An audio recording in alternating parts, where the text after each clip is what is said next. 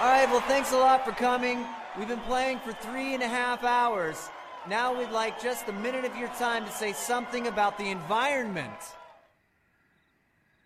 Oh, you suck! Shut up and play! Preaching! We're not being preachy, but the pollution in your lake is dissolving our barge. I thought they touched on a vital issue. I beg to differ.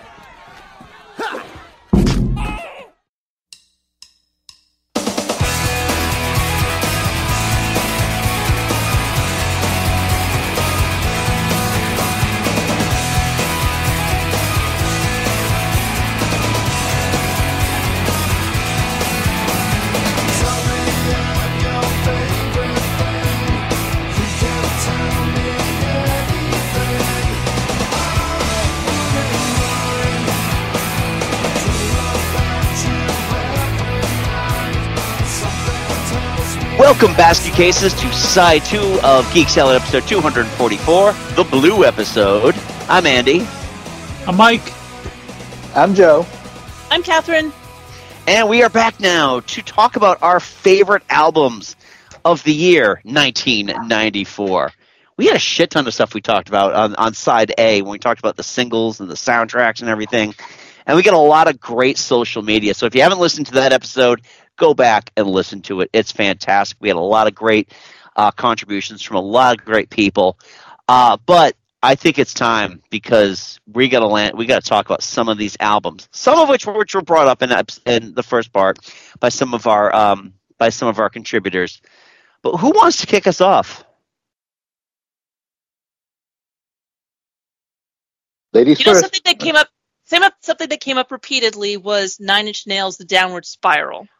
There we go. Awesome. Yep.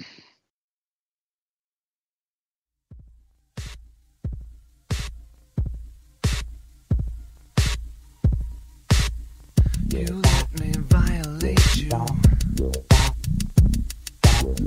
You let me desecrate you. You let me penetrate you. You let me complicate you. Help me. I broke apart my insides.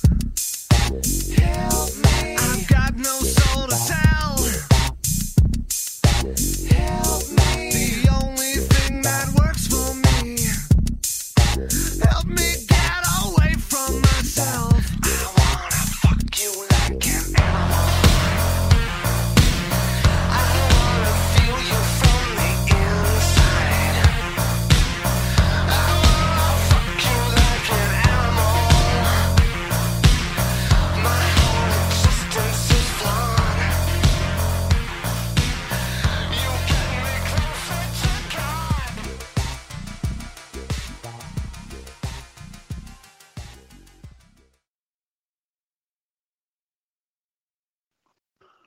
And uh, That is on your list, Catherine. it is on my list, which is why I'm talking now. and uh, yeah, like this was this was much harder than Pretty Little Hate Machine. Um, oh God, yeah. God, yeah. but it's still it's still the album that you put on when you're like it's like oh this breakup sucked and i'm miserable and i hate everything and but it's it's it's really good and uh you know and then this is the album that brought us hurt which is a uh, song that uh, trent reznor has since ceded to johnny cash for his cover of it Yeah, it was weird going back and listening to the Nine Inch Nails "Hurt" because I'm Yeah. so used to the Johnny Cash version now. Right, and it's funny because that's the that's become the iconic version of that song. Right. and partly because Trent Reznor recognized that he was like, "Nah, that's good. I'm I'm done. I'm good." exactly. I am. Hey. I am. I am retiring this jersey. Yeah, game recognizes game. Yeah. And you know, it's also it's also you know an honor that like I'm Trent Reznor. It's like Johnny Cash covered this song. Yeah. And did a really good job and understood what I was saying and understood the story and did it so very well. So that's just Yeah. like I mean, yeah. I think, well, I think if there's anybody who could have outside of, you know, the genre of Nine Inch Nails who could understand it, it would be Johnny Cash. yeah, Right, Right. exactly. Because he, I mean, he wrote country songs that were essentially saying the same thing. right. But, And it was the downward. It's Also- it's weird. I feel like the downward spiral is more like it feels like a concept album. Oh yeah. It's totally Sorry, I a didn't to concept album. interrupt, I have yeah, it's it's totally a concept album. I have the you know, I have the original CD here, which was like it's in a cardboard sleeve with a separate book for the album, and then it's got one of the early thin jewel cases Oh yes, Oh, I wow. had that one. With like all the, the art on it. And the uh yep. yeah the art and then like you you're like oh it's a cd and you open it and then you see the art of the downward spiral of the conch shell on the on the cd and it's just like yeah it is yeah trent reznor is an artist and does stuff and he's also an awesome producer Yeah. And now he makes music for Disney films. because he's knew? an excellent producer Didn't see that coming. yeah. Well, he and Atticus Finch have won two Oscars for doing movies. They they won one for Social Network and one for uh, Soul.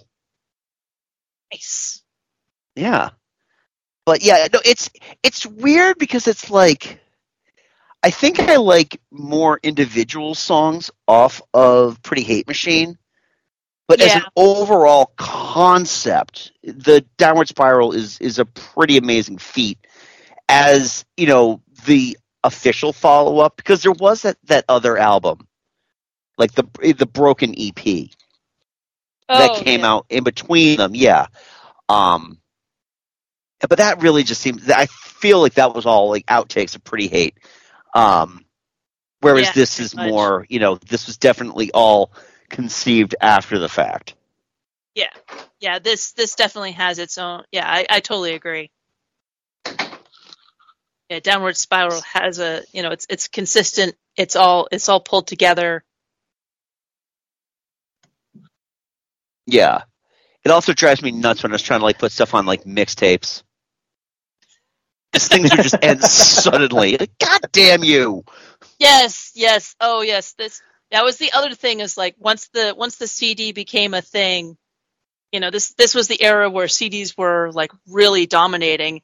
And so people did like to blend things together and blend more and blend more and blend more. And so you're like i just want to put this song on my mixtape.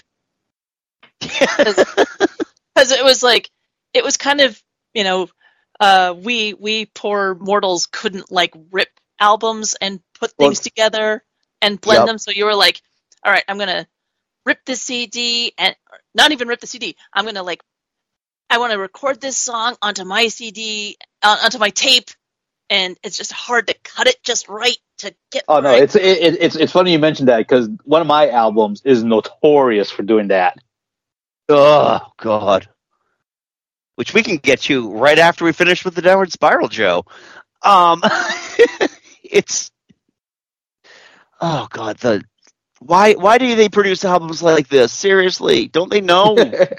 don't It's they hard. know? I'm gonna mis- I'm gonna mistake "Hurt" for a love song for some odd reason and throw that onto some uh, some mixtape like an idiot. did you I didn't. But you know what? I I wouldn't have put it past myself to have done that.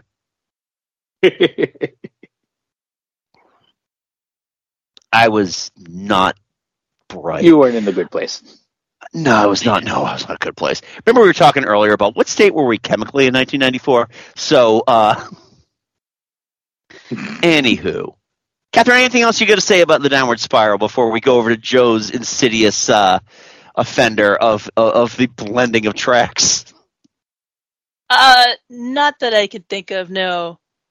Except that I still have the CD that I bought back in 1994 or 95.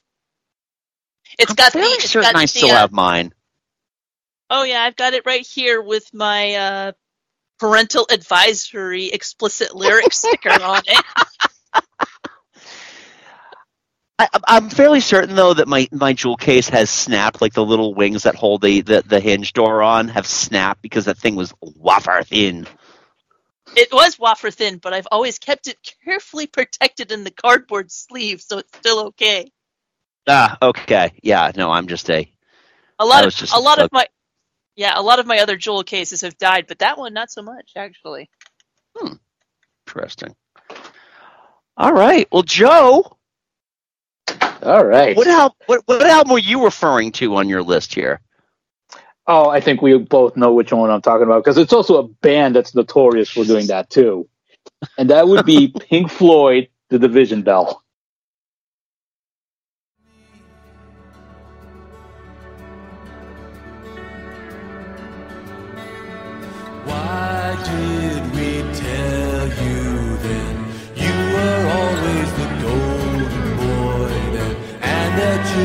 You'd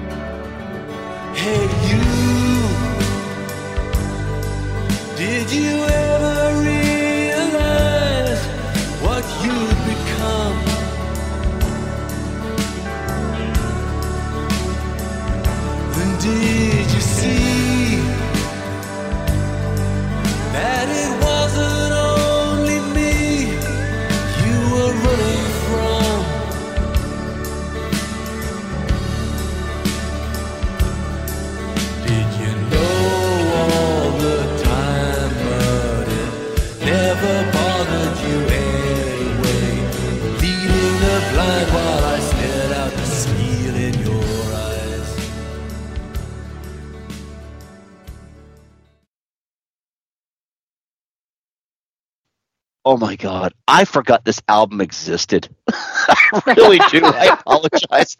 I totally forgot this album existed. I thought by the time um you know, the momentary lapse of reason album came out, that was it. They were just putting out live albums from then on. I just totally forgot Division Bell came out. Well, it's actually it's funny you you, you bring up um, momentary lapse of reason because Yeah. yeah, yeah, this was the follow up to that the studio follow up to that album, which is you know the the first David Gilmour Pink Floyd album. This was Yeah. the second studio Gilmour Floyd album album, but this one I think is way better than momentary lapse of reason, and for this for the sim- simple reason that this album is more cohesive thematically than momentary lapse of reason was, Okay. And and, and I'm Yeah. saying in the sense, hmm? They had a momentary lapse of reason. And you expect that to be Yeah. coherent? Well, uh, the thing is also with momentary lapse of reason uh, is that oh my god, it it definitely it felt like it was geared more for singles than it was like the Pink Yeah. Floyd way of of making like one 45 minute song that is broken up into chunks. Right, right, and this and it, and again it goes to the, to that the blending of tracks because this in this album one track leads directly into another. You know the the interstitials of the of the songs. You don't know when it starts and when it begins. And they have a thing for bell. They, of course, it's called the division bell. So there's a lot of church bells ringing in this album. I But no, but I think and and, and Yeah. and it, it it's got a lot of good tracks a lot of you know and me being you know somebody who loves guitars and you know guitar playing Yeah. it showcases how talented david gilmour is as a guitar player especially like the end songs like um uh, uh great day for freedom Yep. Jesus, I can't believe I complete. I actually had this the album pulled up. And I completely, Yeah. completely forgot all the songs. God damn it! Uh, Poles Apart.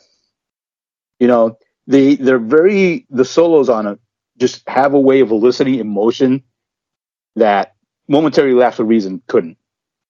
Hmm.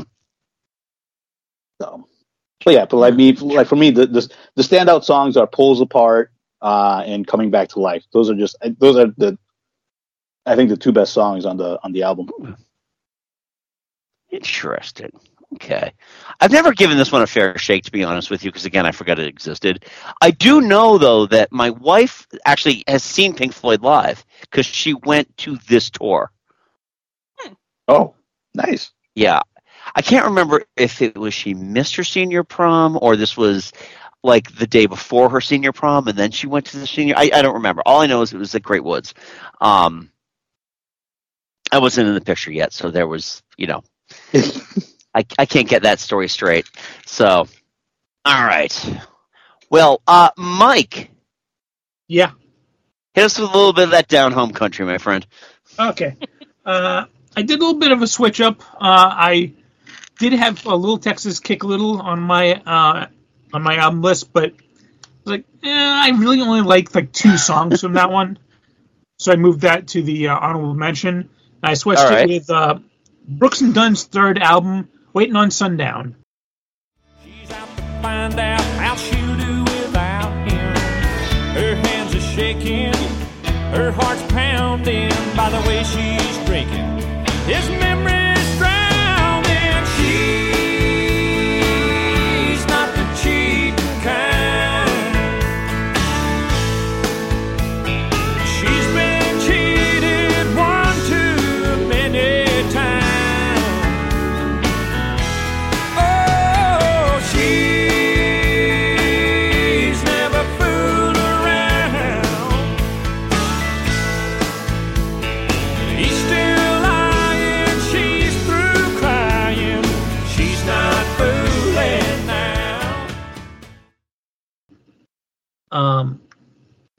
just Yeah, going you over. switched the- this up after I made the playlist. I didn't get a chance to listen to this yet, so please. yeah, no, I literally, I literally just switched it up like five seconds ago. Ah, sneaky. Yeah, well, I was, just going, I was just going over the uh, the playlist here, the like the song list, and I like know so many more songs and like so many more songs on the Brooks and Dunn album that I was like, yeah, I, I, I love the song "Kick a Little" by Little Texas, but Yep. that one song does not make the entire album for me, so I had to do Okay. it. I mean, um, wait, I mean, waiting on Sunday. It's got Little Miss Honky Tonk, which is just a really fun, like, kind of a you know two step song. It's just nice little, nice little dance song, whatever. Um, She's not the cheating kind, which is, I, I for my for my pick, it's my favorite song off of that one. Um, uh, you're gonna miss me when I'm gone. Another one, um, and uh, whiskey under the bridge, whiskey under the bridge, which is another little nice fun song from them.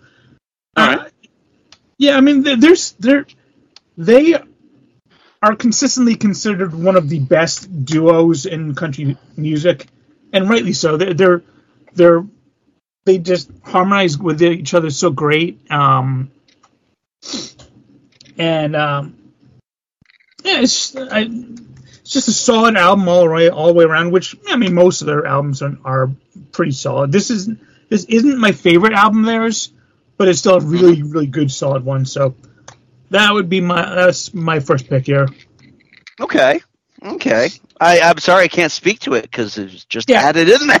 But, um, yeah, I, you I, know, I knew that'd be a in, problem. in good faith, I did listen to the other four. So, nice, and you. kick a little. I did listen to kick a little. So Yeah, it is that that is just a fun song though. It really Yeah. is. it is. I mean, it's just there is an era, and I think this is going to come up a lot when we discuss these things. That there is just that country bar atmosphere that some of these songs that you picked Yeah. have. It's like, all right, well, you know, you're just gonna get your, uh, you know, gonna ha drink another uh, Budweiser, put it down the bar, do your do your step dance, and then go right back to the bar. Maybe go to Yeah, the jukebox. much, yeah. Everyone's wearing jeans. Everyone's wearing jeans and boots. Yeah, uh, yeah. Early '90s, early to mid '90s was really my sweet spot for country. Um, I mean, I, I I kept with it for like into the early 2000s, but that's when I really kind of I was like, yeah, okay. Um, you know, once I once I really kind of got out of college, eh, Right. country, I was like, I I just didn't follow it as much as I used to, except um, yeah. except one of our managers at uh at Verizon, he he uh, she uh played us a few songs that I didn't enjoy. Oh, okay. All right. Now let me ask you because you'll probably know this better than than, than me. And uh, Catherine, Joe, feel free to to to to pipe in on this as well. But when did like the this bar style of country music kind of fade out of? Did it go from like I- the oh, I can like tell you did it go exactly from the what- line dancing bar style? Did it go immediately to the the, the uber jingoistic patriot, you know, s- Oh, I super can- patriotic, oh, Andy, and then went to bro country? Uh, Yeah, Andy, I can tell you exactly when because day of days, guess who passed away today? Yeah, I well, I was just going to bring that up too. That, that as we are recording this, this is uh, Toby Keith had just passed away of stomach cancer. Um, Happy Dixie Chicks Day. yeah, but it's just like, Just just but, the but chicks. it got, it, yeah, it's just the chicks now. But But I, it got me thinking that- though. it it's like, it, what is? Was there a transit? Was there a period in between, like what Mike's talking about here, with like the line dancing, bar happy, country music? Was there anything in between that and uh, booting your Jason ass for the, U- the you know for the stars and bars? Was I there think 9/11. anything like in between? Yeah, it was, no, it was it wasn't. It, yeah, it was 9-11, and then after that, the uh, the Iraq War. Yeah. Then when Right. you got Toby Right. Keith, and that became the predominant Okay. form of country I was, music. I was just was curious that. about that because now it's now it's all bro country. I mean, it, yeah. th- th- honestly, I Yeah. I don't I don't much care for that song of Toby Keith's, but I like a lot of his other songs because he he actually he was having fun with it. Other than that one that Right. one song with. I- I, mean, I didn't realize how Alan long he'd Jackson been around. that. Even Alan Jackson had that stupid like Stairway to Heaven song. Yeah. I yeah, I had no idea how long how long Toby Keith had been around. He was around during this era, right? Oh yeah, yeah. Um, it, Okay. But it, honestly, it wasn't until his album, um, uh, uh, "How Do You Like Me Now?" That Okay. I, I think I think he actually that was his first album with a new record label, and it was Ah. really at that point forward that he was just like, you know what, let's just have some fun because that's when he had like Red Solo Cup. I love this bar. Uh, yeah. You know the, the the more fun Yeah. songs that I love him for. He changed with the times, for Yeah. better or worse. Yeah. All right. Well, I'm gonna. Well, thank you, Mike, for doing that. I just, I was just really curious about that because I'm like, I know it didn't transition. Like, I, I didn't know if there was a, an era in between that. So, all right. As, So- as, as I will say, as as kind of an aside to Yeah. the rise of bro country and you know this kind of again love for the stars and bars and crap. It did give rise to more a more appreciation for alt country and roots rock.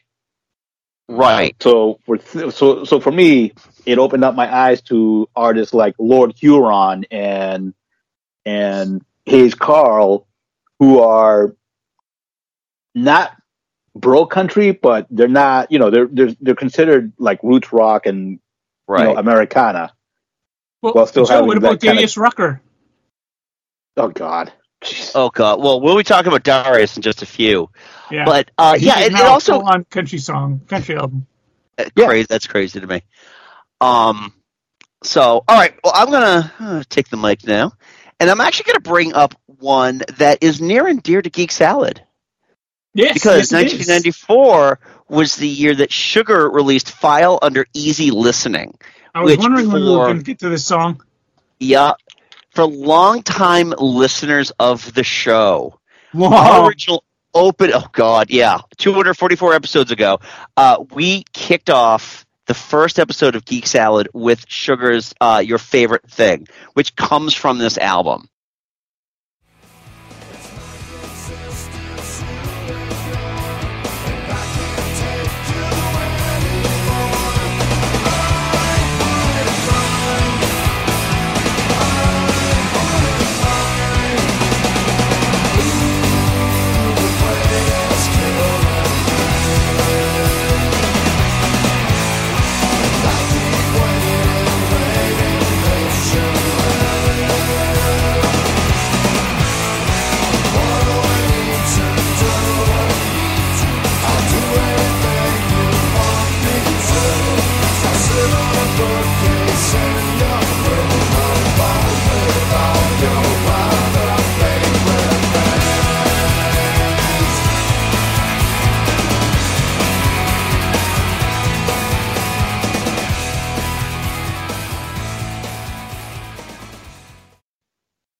and on and on for at least the first hundred episodes. This was our theme song.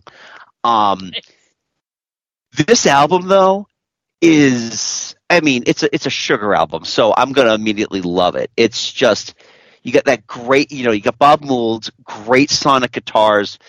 I just there's something about like every single one of the songs is just like they they do the riff and then you get this this terrific little drum fill in between each and every verse and it it just it works it's a it, it works as a cohesive unit um your favorite thing is a fantastic song but it kicks off with gift which is just pounding guitars uh, but then towards the end of the album, they switch things up. Um, I put this this one on the um, on our playlist. Uh, Believe what you're saying, which is more of a pretty much an acou- acoustic. Um, I can't believe you're breaking up with me song. And it's really, it's just, it's, it's really, it's, it's kind of sweet how how it plays out, and it just, it's able to shift things up from going from super hard to doing something punk pop punky like like your favorite thing um but just keeping the keeping the whole vibe of something that was keeping Bob Mould very entertained because this is I think his most fun music comes from Sugar. I mean, he had some great stuff with Husker Du. He's done a lot of great solo stuff, but the stuff he did with Sugar is just so much fun to listen to. Um, I actually have the live, um, in case you didn't feel like showing. Oh, good lord! I don't remember the, the name of the album now. Um, I have it on vinyl, but uh, they they put out a live album as kind of like a bonus for a uh, for a B sides that they released the following year, and it sounds. Uh, the joke is, is, uh, is always on us sometimes. That's the name of that album. Um, it's a live album, and they did they did almost every track from uh, File Under Easy listening live on it, and it just sounds so good. And they they, they play out li- well live too, but overall, it's a fantastic album. Definitely recommend. High high recommend. High high recommend. Cool.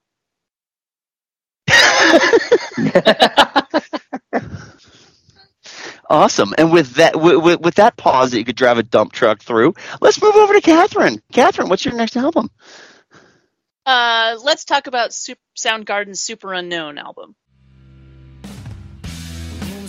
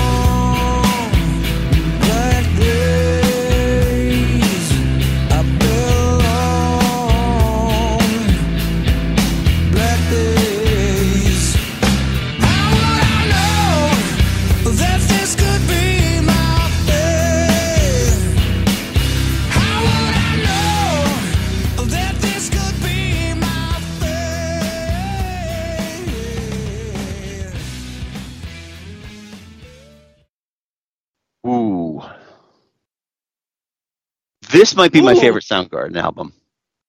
Yeah, this one this one's good. It's got a lot of great singles came off of this album. Yep. More more than I realized actually. Yeah, right? Yeah. Yeah, like I was going through that list when I was putting like I added a couple to the playlist and I'm like, "Oh shit, this is on there too." No shit, this is on there too. My god. Yeah, yeah, yeah, exactly.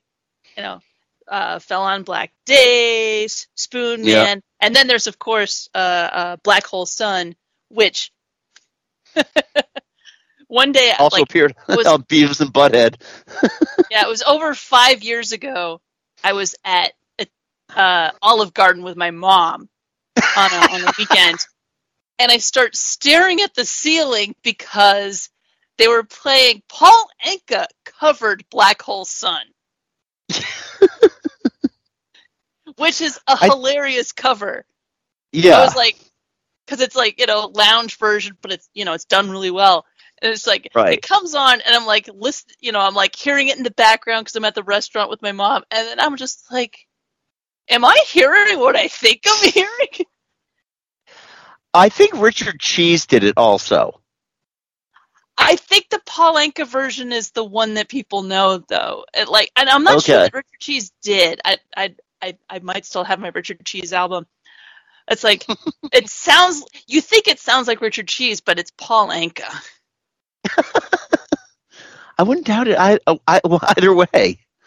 Yeah, it's a it's a great. It really is a great album. I wasn't huge into Soundgarden up until this, so of course I go with their big commercial breakthrough because you know I suck. But uh,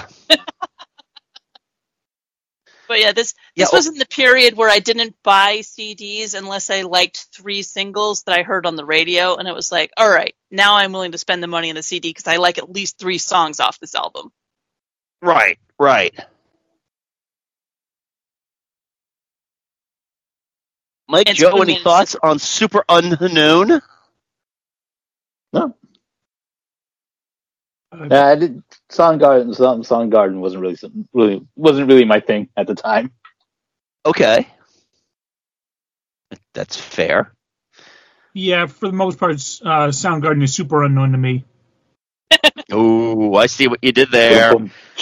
I see what you did. I saw an opening and I took it.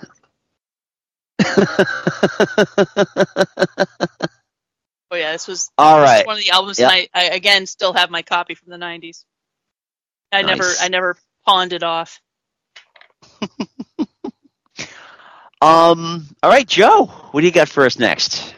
All right, my next one is the debut album of the, the hatingest brothers in all of Britpop, and that's Oasis. Definitely, maybe.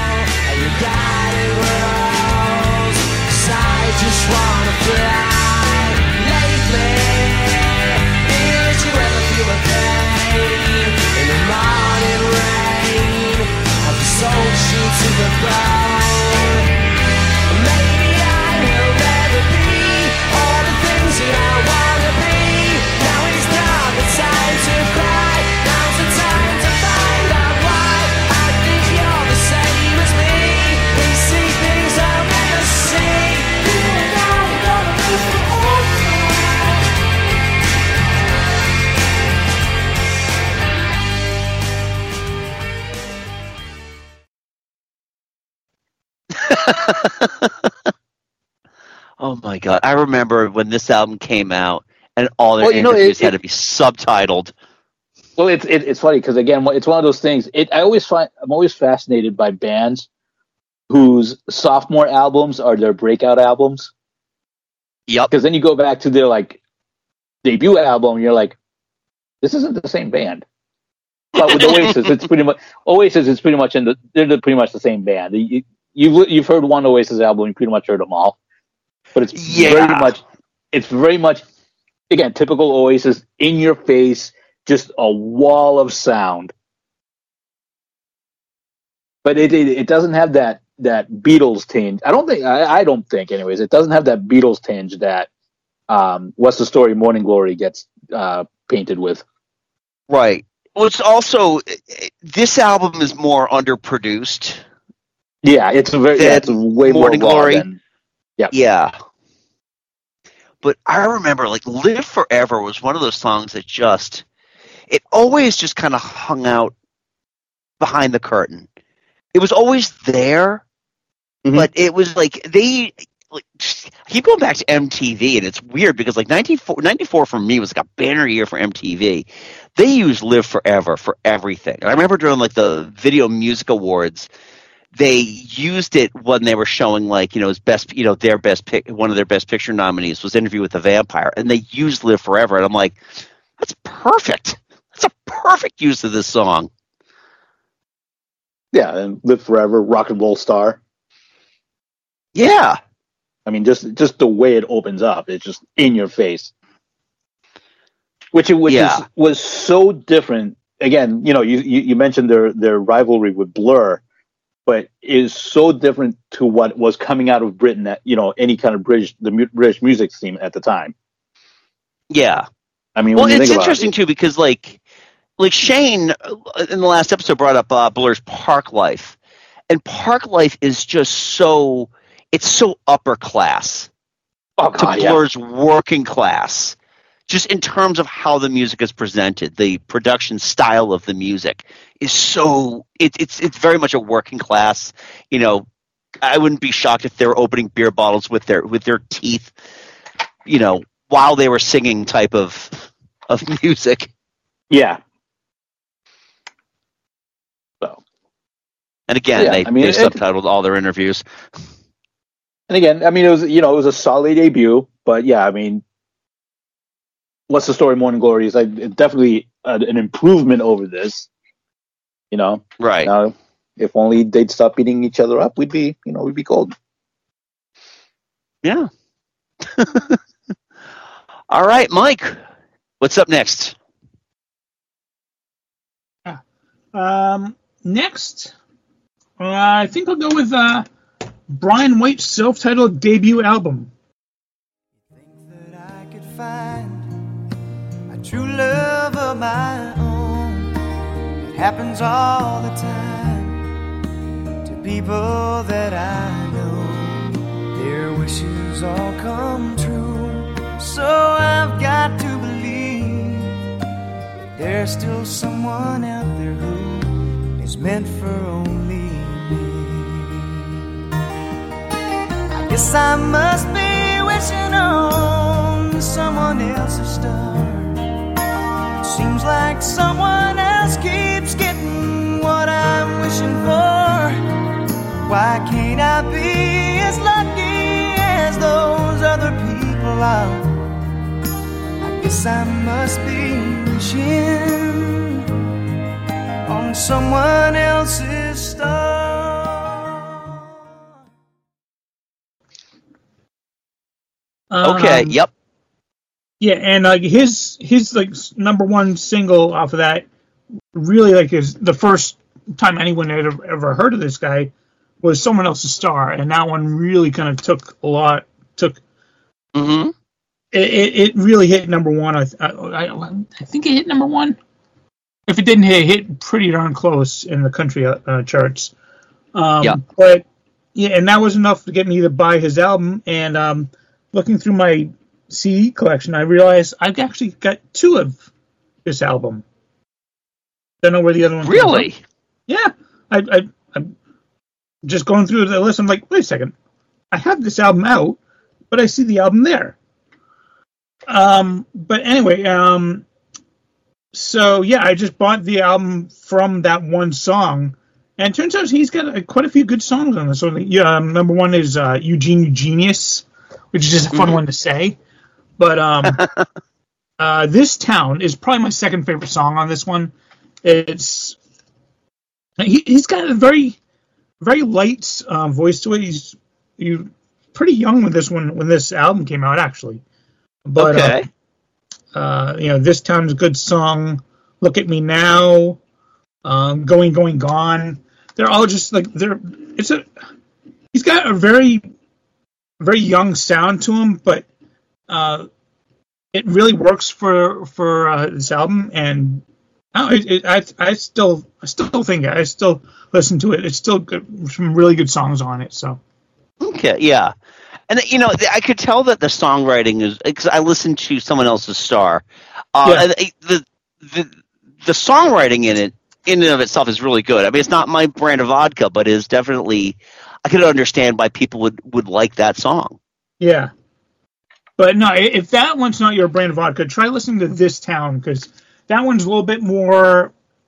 Because you know, someone else's star is a little bit more like you know, romantic pop ballad. This Town is a little bit, a little bit more, uh, uh, not hard country, but it's a little bit more you know upbeat and type, uh, but kind of darker type town type thing. Okay. Yeah, it, I, really, I, I was surprised how much I really enjoyed the uh, the full album because again, just buying it off that one song because I, I really didn't love someone else's star, but then the rest of the songs were actually really solid. So apparently that's the reason I bought it twice. Yeah, you were definitely in high school then, because that's the thing I did in high school. You know, I love one song, buy the entire album. How bad could it? Oh, it's bad. No, it's if bad. anyone wants a copy, I got one for free. That's our giveaway, folks. All right. All right, so I'm going to grab the next one here. As Shane brought this up on episode one, but I got to stop for a bit. We got to talk about live throwing copper.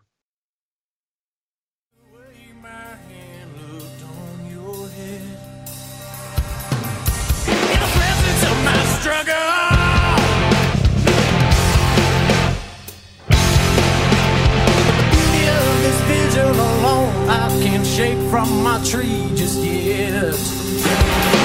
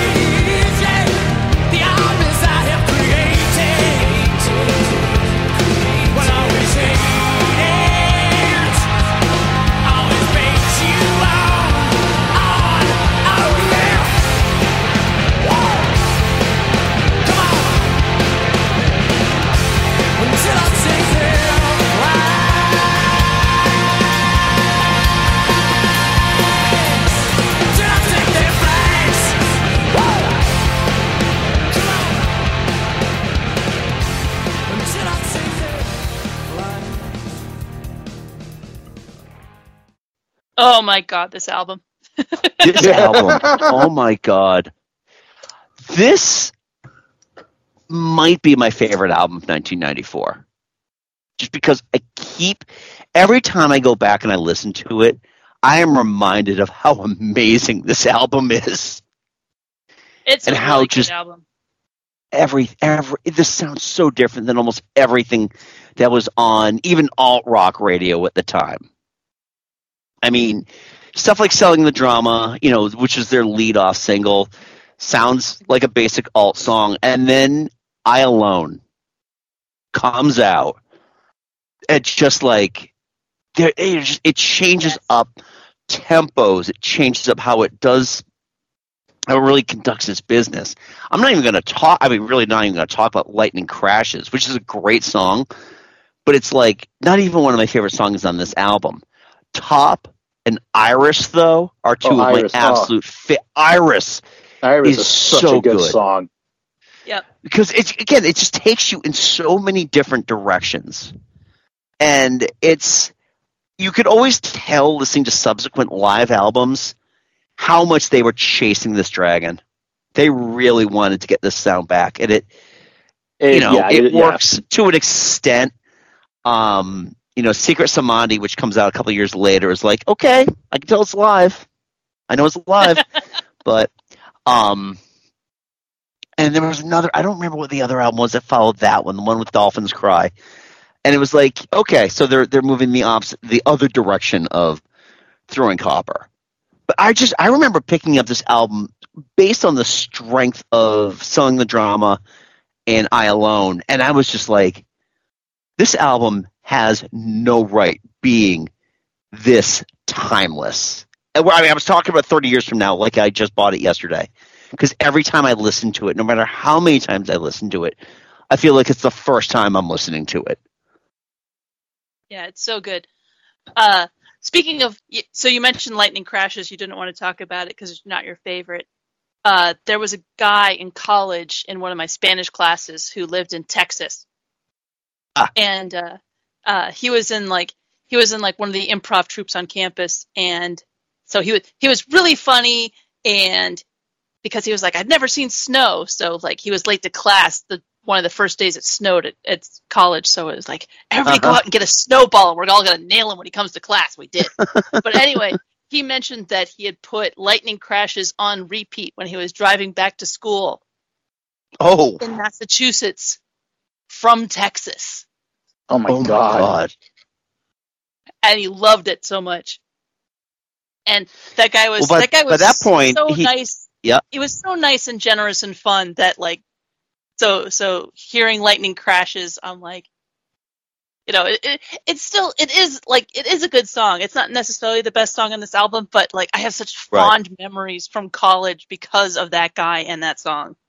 But I'm, Yeah. I'm looking at the copy now, and speaking of jewel cases that have broken, I'm like, yes, this is one that broke. I can tell because I've got like a whole red, like generic disc back on this one, and I picked that because it went with the album cover. Yeah, I just hey, if you're driving from Texas to Massachusetts, though, you better be able to hit hit that final. I could feel it. uh, but yeah, this is, and this is the beauty of this album is is that unlike I mean we've talked a lot about a lot of like the, you know these this face melting, grinding rock, and this isn't that album. No. this is way way more thoughtful. It's very insightful. Um m- musically it's just it's it's it's very rich musically too. But yeah just chef's kiss all around for for throwing copper. I love this album all right then and mike's like i haven't listened i listened to the the three songs you threw on there on the and they were okay. It's not to Yeah. my taste. Sorry. Right. That's fine. That's fine. That's fine. All right, uh, Catherine, you're up fun. next. Yeah. Yeah. All right. You're up next, Catherine. I'm gonna- all right, I'm going to change up a little bit, and I'm going to talk about uh, the Brian Setzer Orchestra's debut album.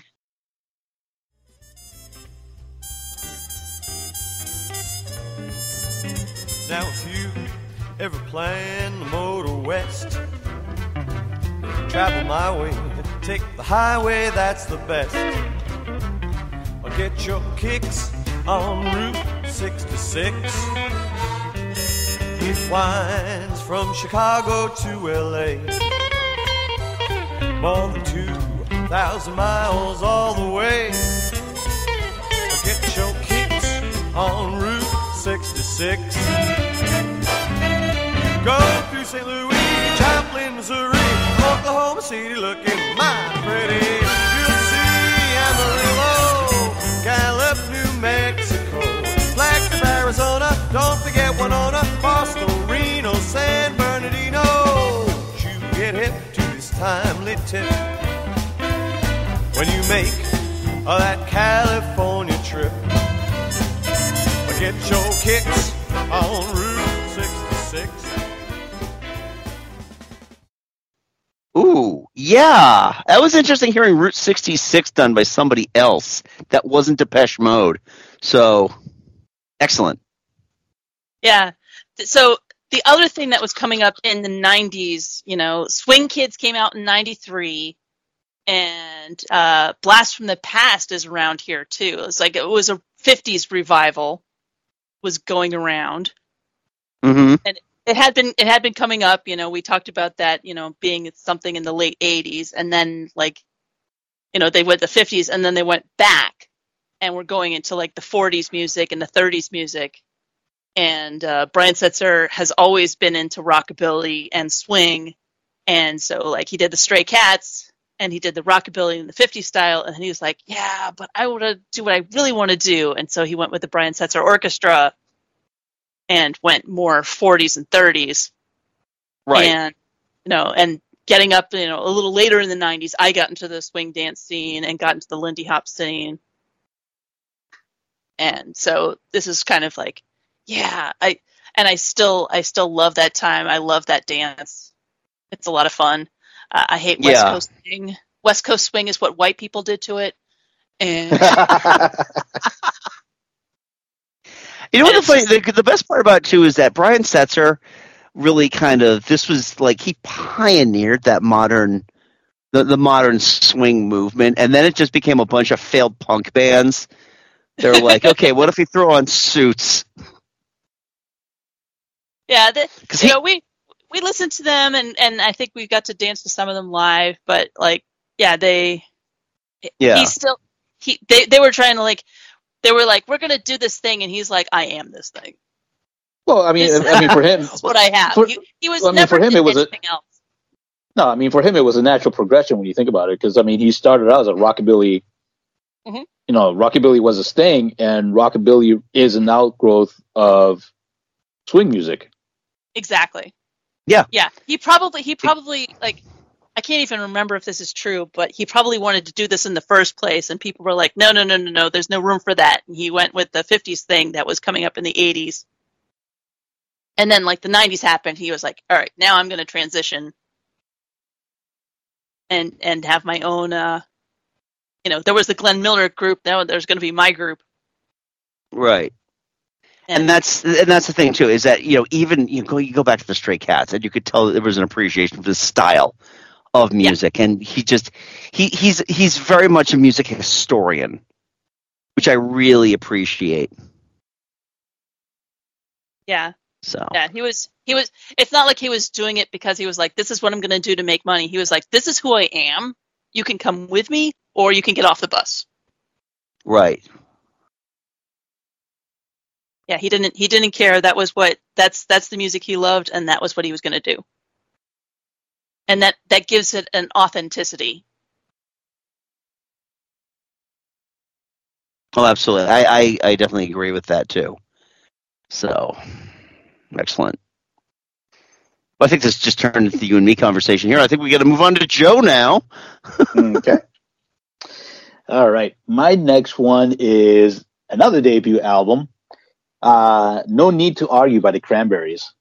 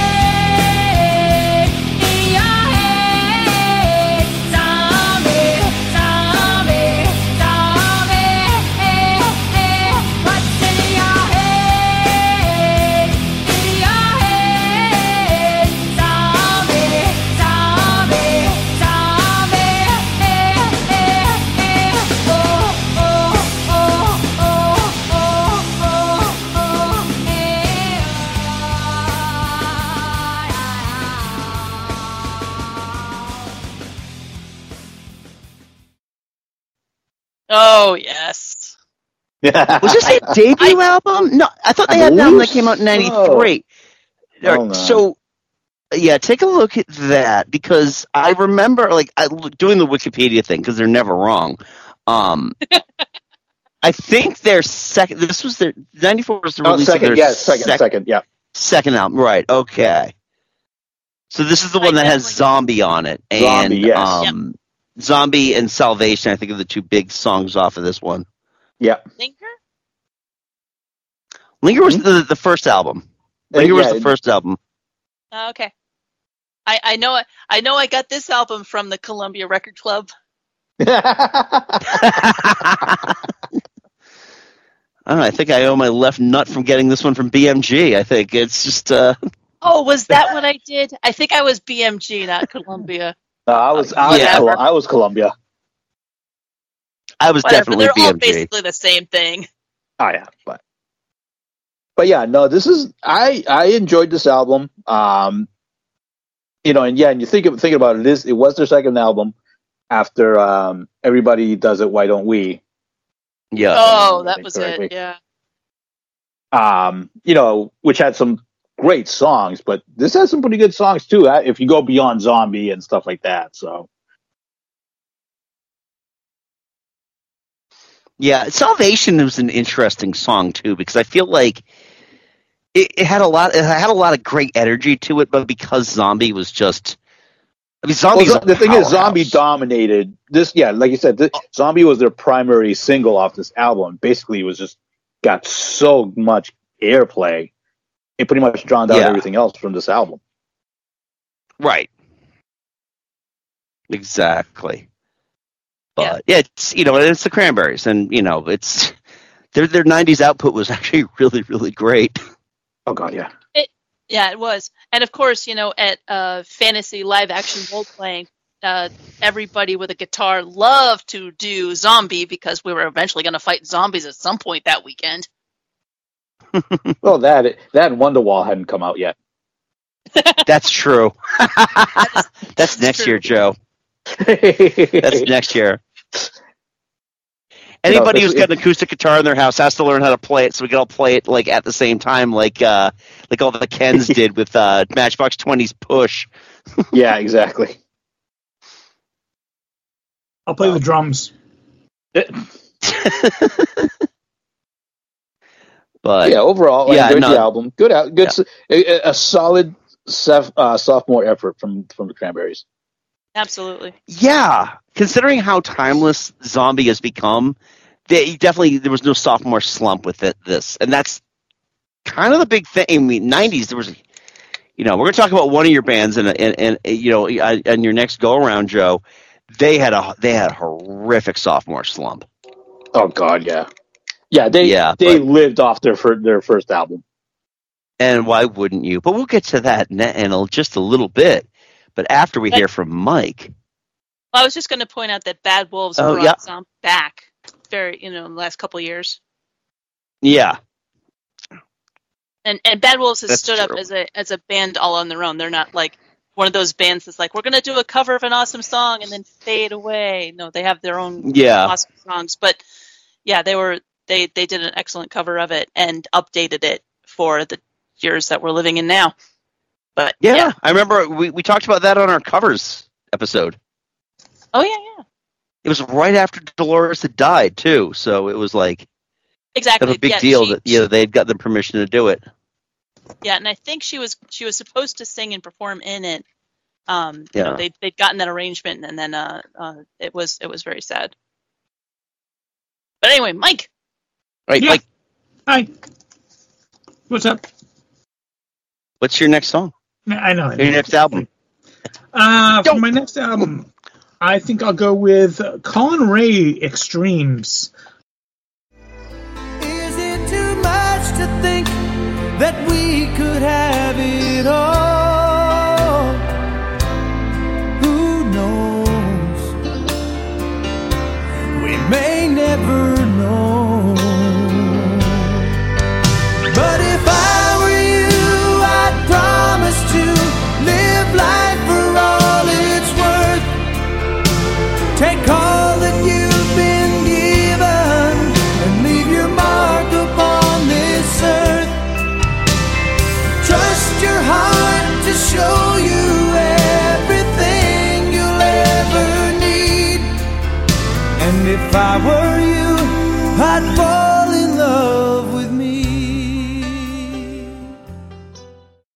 This is his uh, third studio album. Um, he's he's just got such, such a just such a solid voice.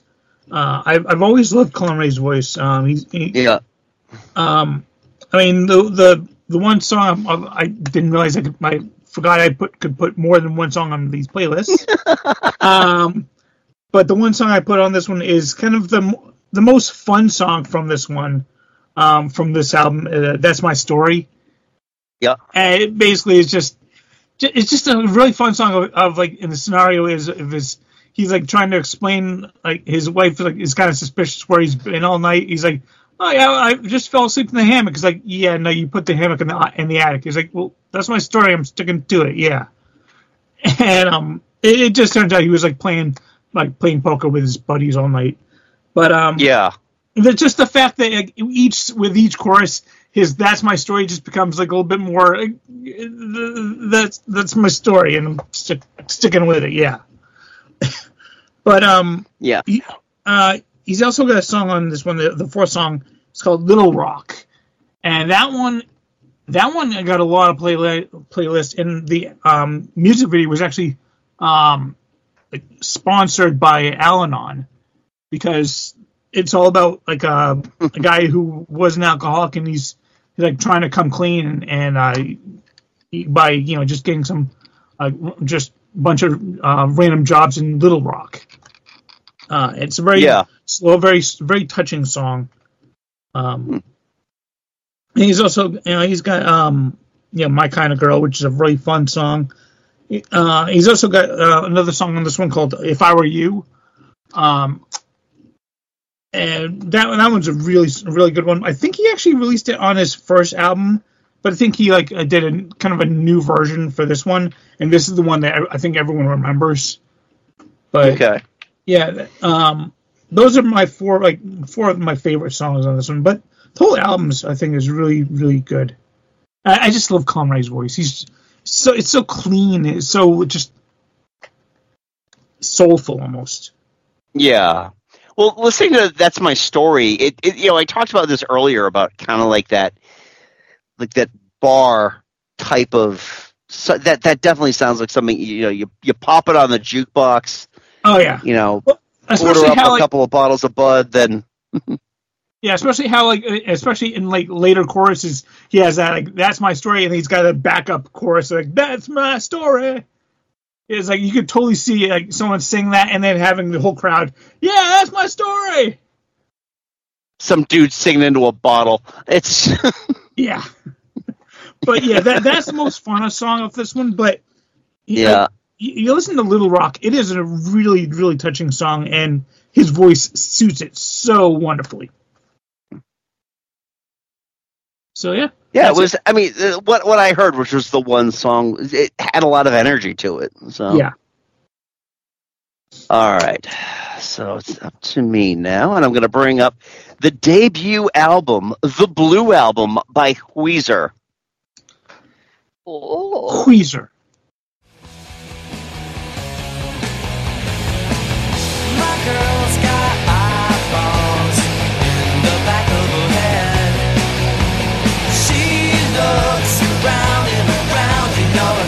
sad to see her like that. Please don't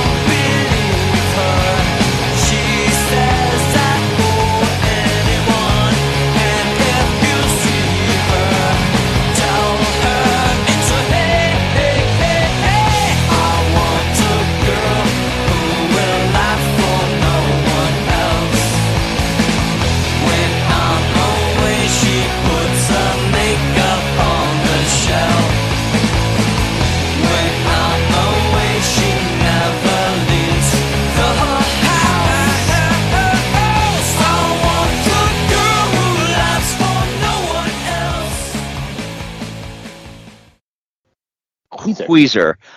This man, this band. you want to talk? You get dif- d- divisive now. You talk about like old Weezer versus new Weezer, but I loved this. al- I played the hell out of this album. I think just behind Throwing Copper, I think I listened to this album more than anything else in like the the years after '94. it's just it's got such a great energy to it. It's it's a lot of fun. One of their biggest hits is actually not even one of my favorite songs of theirs. I do not care all that much for Buddy Holly. I know the novelty of the video was the the the novelty of the video was there because they integrated themselves Forrest Gump style into the Happy Days uh, set. But um, I mean, they really, I mean, they won me over with the the Undone the Sweater song. But when you when you open up the album with something like My Name Is Jonas, um, which just starts really quiet and then just these pounding alt rock guitars, and then you end it with Only in Dreams, which is eight minutes of this great bass solo. It's just it, it- overall just just just head to tail. This album is just just full of just great little tracks. Other than Only in Dreams, I think everything else is like under three and a half minutes long. I, I love this album, and so I- much fun I- to listen to.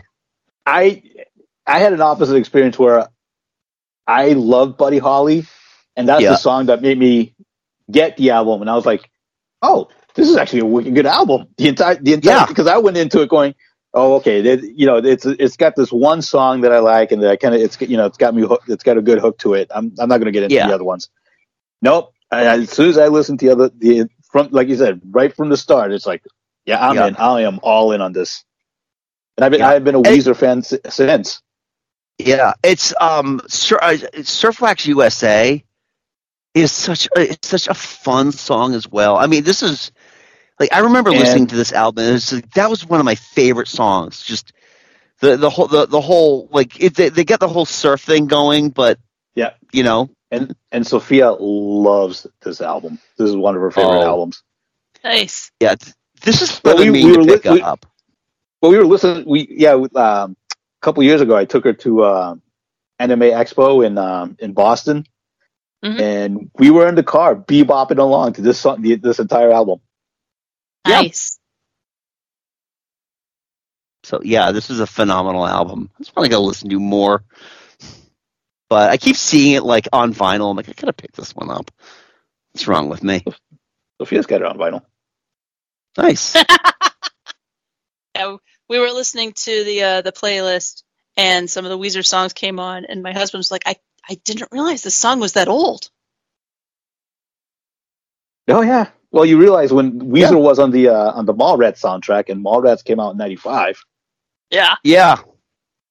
Oh, it's just great. I mean, and this, I mean, again, this is an album that sounds timeless. Like, there's no possible way this album turned 30. just how, how is this even possible?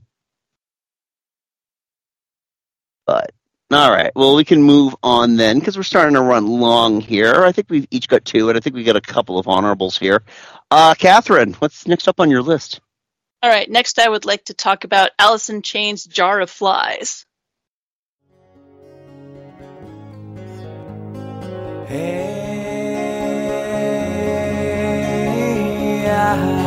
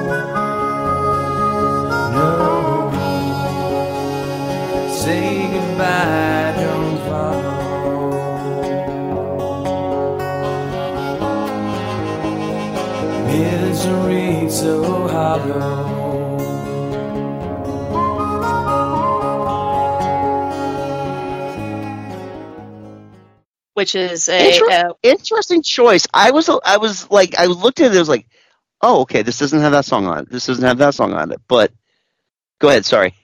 yeah no, but this is the song that has this is the album that has the songs on it that I like, and I think it was I think it was like a it was almost an EP. You know, it's not technically an EP, but it was like a short album of stuff, Uh-huh. and I just like I love Don't Follow. The journey of that song is amazing. And then again, uh, uh, we're going through the, uh, the the the resurgence of swing, and they had swing on this, and Whale and Wasp are really cool, like you know, eight beat, eight count songs that you can swing to. And it's just, yeah, I, you know, looking at this now, I'm like, I, yep, I don't don't follow him stuck in my head right this minute.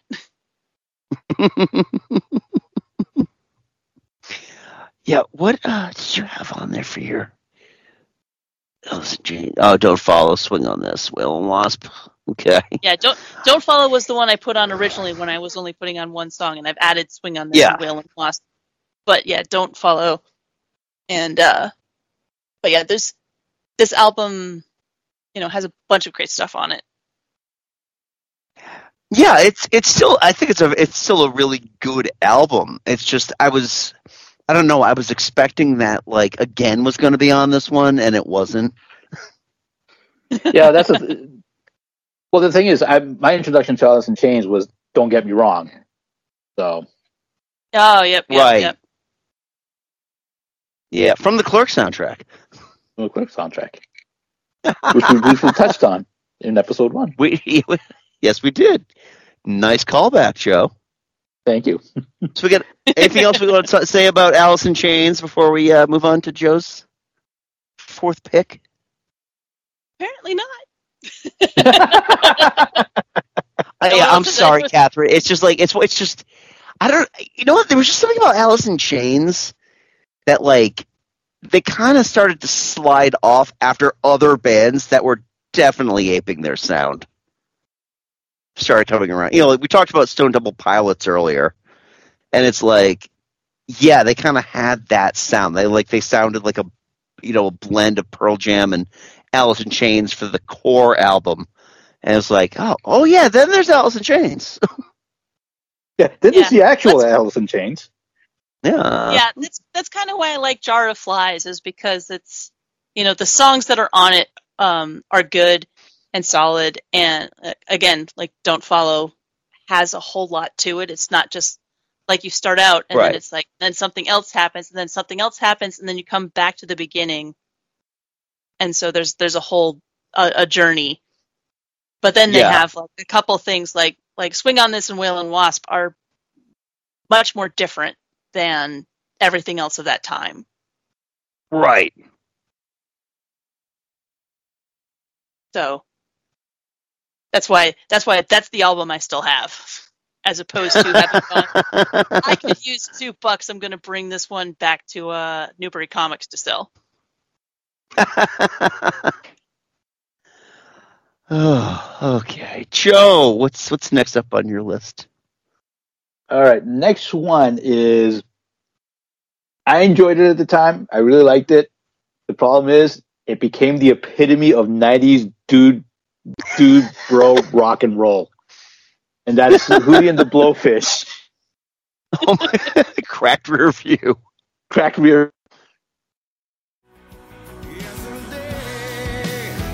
I saw you standing there.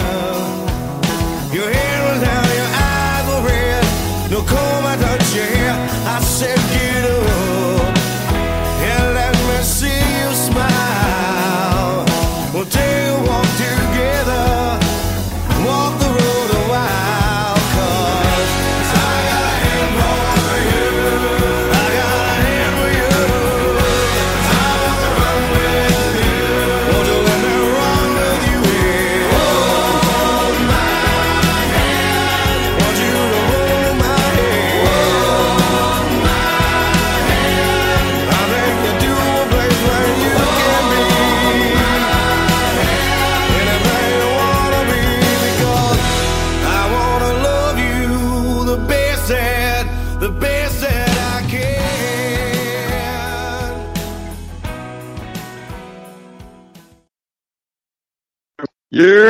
Oh my god! I, I, I, I, have. I I am not ashamed to admit that I loved this album when I was in my junior year in college, and because it got so much airplay. But the problem is, it became like sports anthem central. And I think it had to do with the video because of the videos because they had like every mid '90s sports stars in their videos. Yep. Oh god, it just you because the funny thing is, is that the songs are really catchy. That's right. That's the thing. They're very catchy. They're very they're easy li- easy to listen to. Don't really require a lot of thought. And It's just like okay, yeah, this is fun. This is nice. I enjoy this. Oh, eh, and okay, Yeah. Yeah. But yeah, and they were every by ninety by ninety five. Oh my god, they were everywhere. Right. And then they kind of flamed, like you said, they flamed out real quick.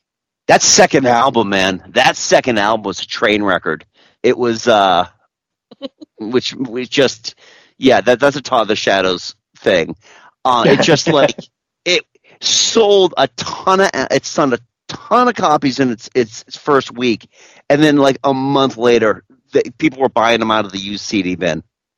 Yep. It's just you know, it's like okay, I think I got all I can out of this band.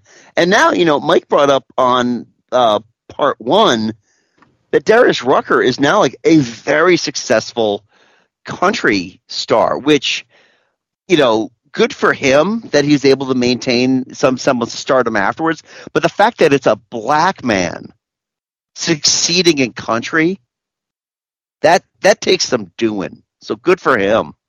Yeah. Mhm. Yeah. Yeah, it doesn't happen often. Not gonna lie. No, it doesn't. In fact, it didn't wasn't Tracy uh, Chapman the first uh, black woman to ever win a country music award? I would not at all doubt it. Okay, yeah, because she wrote Fast Car, which is now you know making its making Well, its way well, around they- the track yeah, well. Yeah, well, she just had a. They just uh, she and Luke Combs just did a um, duet during the Grammys. Right. Yeah. yeah, yeah, yeah, That was that was the thing was that he liked the song and he respects her. You know, he's Right. He he, not- he wrote. Yeah, he did a cover of it, yeah, which got a lot of airplay. yeah, but he knows where it came from, and he was like, you know, he's like, hey, hey, hey. That was yeah, that was that was what I heard. It was like he was, you know, at the Grammys, he was like, hey, it's not like I wrote this. I'm a this is a cover. Yeah, Let me respect the artist. right. And you know he's he's done a lot to res- to respect Tracy Chapman, and I'm so glad that she's kind of having her resurgence because you know we don't talk about her all She that deserves- much, but my gosh, she she wrote a lot it. of great music. Absolutely. So, Joe, anything else you want to say about Hootie and his blowfish? No, no, that's that's yeah, that's all I got. Other Who the than hell the, was the, Hootie, bit, by the way? Anyways, the bit in Jerry Maguire. oh god, they were Smash Mouth before Smash Mouth was a thing. yeah. I was like, just yeah. Oh my. the, the bit in Jerry Maguire where uh, Cuba Gooding Jr.'s character is like, I am not Hootie. oh man, that that's got to be. and That's the other thing too. Is poor Darius was just like, dude, my name is not Hootie. Stop calling me Hootie. my name is not Hootie. Then he shouldn't have called All himself Hootie. Well, he didn't call himself Hootie. I'm sure th- there's got to be like some fun. That's some story funny only to the band about why they got that name. You know Um, what? Di- Diane, Diane's best friend is actually very close with the band, so I should ask her how how they Oh, yeah. came up with the name. That would be, Yeah. yeah. Yeah. so, all right, I'll make, let's I'll make that my I'll make Yep. that my mission. excellent. We, we Excellent. need that information. So, Mike, Yes. what's up next for you? All right. Next, I'm gonna go with um, what might be my first or second favorite um, country group of all time. That's uh, Diamond Rio with uh, Okay. their album "Love a Little Stronger." You know all about the way I feel inside. You know how hard I try, but that don't mean that I can't love a little stronger, dig a little deeper, go a little farther, anything to please you, girl. Tonight I'm gonna start all over. Show you, girl, what's in my heart.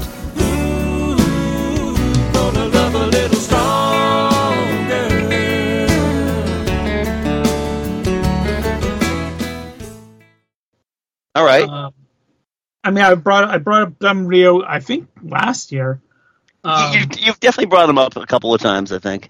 Yeah, Yeah, and we're I I think the next year might be my favorite album of theirs, but this one's still really a good one. Um, you know, obviously the title track, "Love, Love a Little Stronger," might I think is their biggest one for this one. Uh-huh. Um, uh, finish what we started. Night is falling in my heart. Uh, all really good songs, and they've yeah they I love how they uh, they also have some nice fun songs because uh, they got one on this one called Bubba Hyde, and it, it's just uh, just a really fun song. Um, I, I love how I just their their harmonies are second to only my uh, I think that their harmonies are second to my favorite um, country group of all time, which is Rascal Flatts. But Diamond Rio has got a lot of really good, really solid harmonies. They're uh, one of the few groups I know that actually uses a mandolin um, in a lot of their songs. And um, also, they, they've got a song on this one called Appalachian Dream, which is actually All right. ins- instrumental. Um, they they um, yeah they they every now and then on uh, on several of their albums will actually have just an instrumental song, which is kind of cool and very unique for a country group. Yeah. Hmm. Interesting. Yeah. Yeah. But that's all I gotta say about that. Okay, I was gonna say I feel bad. I can't. I can't really talk much else to it. That's all right. That, I mean, that's their third album. When we get to um, Diamond Rio Four, that that's a really Ah. solid one. Yeah, and that one Then we will stand up and pay attention. All right. So next year, Um, yes, yes, next year. these country artists that just keep dropping albums every year. They Yeah, no kidding. They're just All right. So I'm going to bring up another one here. Uh, this one, fun piece of trivia, the best-selling independent album of all time, Nice. Smash by The Offspring.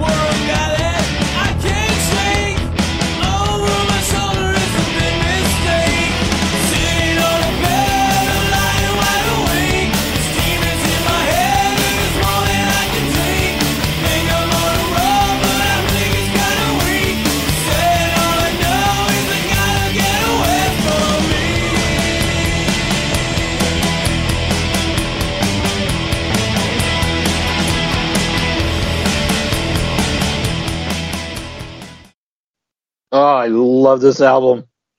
Oh It my so god. good. This album this album took me by surprise cuz I thought these guys were idiots at first because I love come out and play, but it felt like such a novelty song. And then I realized that's their MO. They're gonna they, they essentially kick off every album with something that sounds like a novelty song. I mean, you know, you go back to Ixnay on the Hombre, which I think was their third album, you know, after you know, this is third after this one, and that had Pretty Fly for a White Guy on there. And I'm like, oh, this is what they do. But this that- yeah, right, album you- is solid, But you- you- solid commercial punk. You listen to song, you listen to songs like Self Esteem, and you listen to the lyrics. yeah, You're like, oh wow, this this is not just. There is more to this song than what you see in this. There's more to this band than what you see on the surface. Oh yeah, yeah. I mean, they had, you know, they they they they, they kept it light. They kept even even something like Self Esteem, which, you know, it's got some great lyrics in there, is still having fun with it. And that's Right, that's it's, it's, I- I- it's it's like it's like it's like that trend where you you you listen to a song, you you love the harmony, and you're bebopping along, then you listen to the lyrics and you're like, oh my god, should I feel bad about this? oh, it's what I, lo- I And then- love and about this. Yeah, and that's you know like self esteem is one of those songs. You like you listen to the lyrics, you're like, oh dude, you are you need help, man. Go go see a therapist. Yeah. And you're also like, you you you, you are been not in a healthy. sis- You, it's like you are not in a healthy situation. Yeah, I you know but th- some of the other songs too. I mean, um, just like Nitro, just kicking it off with Nitro. Um, you know, we're not the ones. There's just all these different songs that they, they've got great guitar riffs. They really util- I, I I love punk that utilizes bass, like heavy bass. Like there's that you know you get the bass solos in Self Esteem, but it's all over the album. And Oh, then when you learn that like most of the guys in this band were goddamn rocket scientists. Yeah, exactly. That's the other player is legitimately a rocket scientist. Right? You're like, dude, you rock, man. You are just like this is awesome. Yeah, this is so. Oh, yeah, it's just such such, such an amazing, album. such an amazing album. And again, it's just one of those things I picked up on a kind of like a whim, you know, back in the days when I had expendable cash, and it was like, yeah, I'll pick it up. Oh my god, this thing's amazing. It's like you'd spread the gospel of this album. Like, honestly, throwing copper and this were albums that I, you know, I, I have to tell you about this. I have to tell you about this. And yeah, I did not realize until somewhat recently that this album was released on Epitaph Records, which was the sa- which was um the uh, God, I can't remember the, his name, but the guy, the lead singer of uh, Bad Religion's record label. So this was a t- minuscule record label that put out this, you know, multi-platinum album. Cool.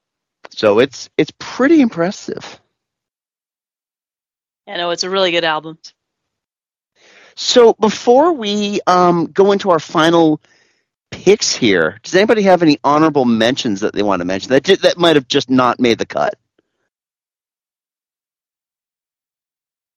I mostly gotta put uh, "Purple" Oh. by Stone Temple Pilots on here because it came out and we hadn't mentioned it elsewhere, but it definitely deserved mention. Yeah. Yeah, I think we, we kind of like we alluded to it on part one such a that it's Yeah, it's a it's it's a departure from core. Mhm. Like they were actually allowed to kind of be their own band for you know. yeah. Oh, but there's so many good songs. Inter- Interstate Love Song. Oh, Oh, I Yep. love that song. that is that is that is arguably one of the best STP songs ever. But I mean, yeah, the, there's hardly a bad track on this album. Yeah. I mean, Interstate Love Song, Pretty Penny, Yeah. Unglued. Oh, Yeah. oh, oh, so many. Silver Gun Superman.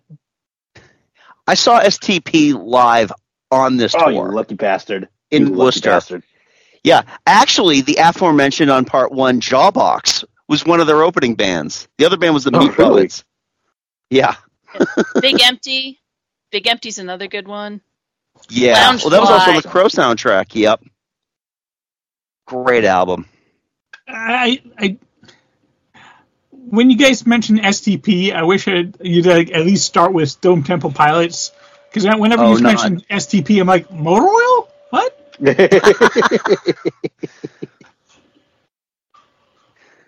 Oh man. So, um, Mike, did you have any honorables on your list that you wanted to quickly go yeah, over? yeah. I, I have uh, I have a couple. Um, I, I mentioned I mentioned Little Texas already. Um, Blackhawk uh, is a, another country group. Uh, their first album came out this year. It's it's a good one, but really there's only two songs on it I really really love. Uh, Goodbye says it all, and the one my favorite one is I sure can smell the rain. And the you know that's those are good ones. Um, Travis Tritt's got a really good album. This one, uh, ten feet tall and bullet, bulletproof. Mhm. Um, but again, there's really only a couple of songs off them. One I really really love, but um, uh, the music video for uh, "Tell Me I Was Dreaming" is heartbreaking. Okay, It's actually he, he he does a couple of um, music videos where he plays this like uh, I think a Vietnam War vet who's like kind of Ah. uh, who who um he's uh I think he lost his legs and he in the first music video he kind of reconnects with his he he's in this uh, training center he has to be uh, told to he, he's encouraged to reconnect with his old flame and they finally get together tell me i was dreaming um it, it's a, a continuing story of them and um it, it it doesn't have a happy ending i'm just gonna say wow, country song You with a, with a sad, sad ending. Jesus. Yeah, oh, the, I know. the music video is is is really heartbreaking. Um, Oh man. Yeah, but I mean, it, the it, the album is good. Just I've, yeah, he's got better ones. Um, yeah. Yep. That's So- that makes sense. yeah. So yeah, those are my two. Um, those are my two picks. All right. Awesome. So there was one on my honorable mention that was already brought up on part one. Dave uh, McLean brought up uh, Nirvana Unplugged. I do want to give a quick plug to Dave's podcast, The Time Travelers News and World Report, which is available on Spotify.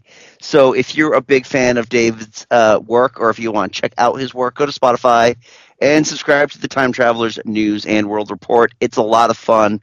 Uh, you can definitely tell he's got his his heart and soul are, have been invested into this story. So have at that. But he did mention uh, Nirvana Unplugged, which is on my on, on on my honorables. However, we've kind of talked about a lot of my mine throughout the, the last two episodes, but there are two we have not. The first one is from the band Magnapop, and the album's called Hot Boxing.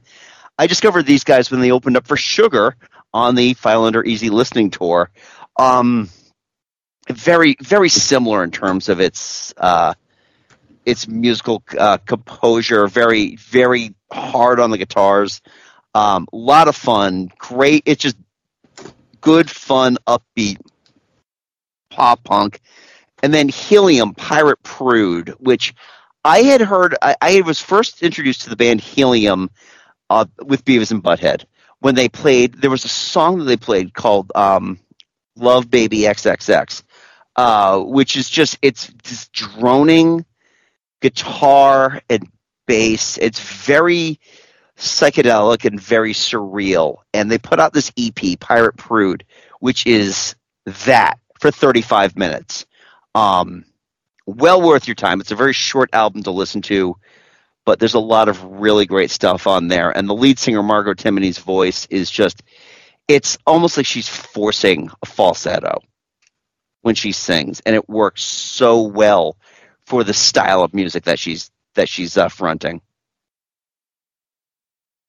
And with that, we each have a uh, a final album to wrap us up with. Catherine. All right. So I always save the best for last. And uh, this is Queensryche Promised Land.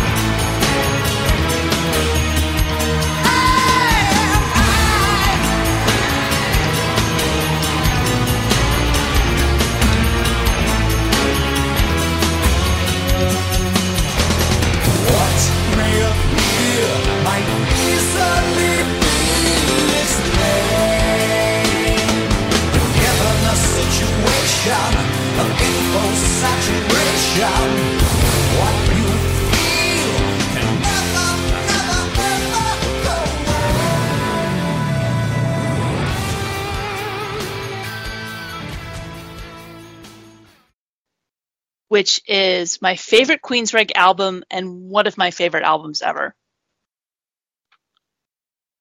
Uh, the song "Bridge" off of it was the one that got m- most radio airplay, uh, from what I know, and it's not their best song off the album. It's fine. It's definitely a, uh, you know, uh, a guy song about I didn't bond with my dad enough kind of song but so much more of it is about like you know it's it's all about self-reflection i think.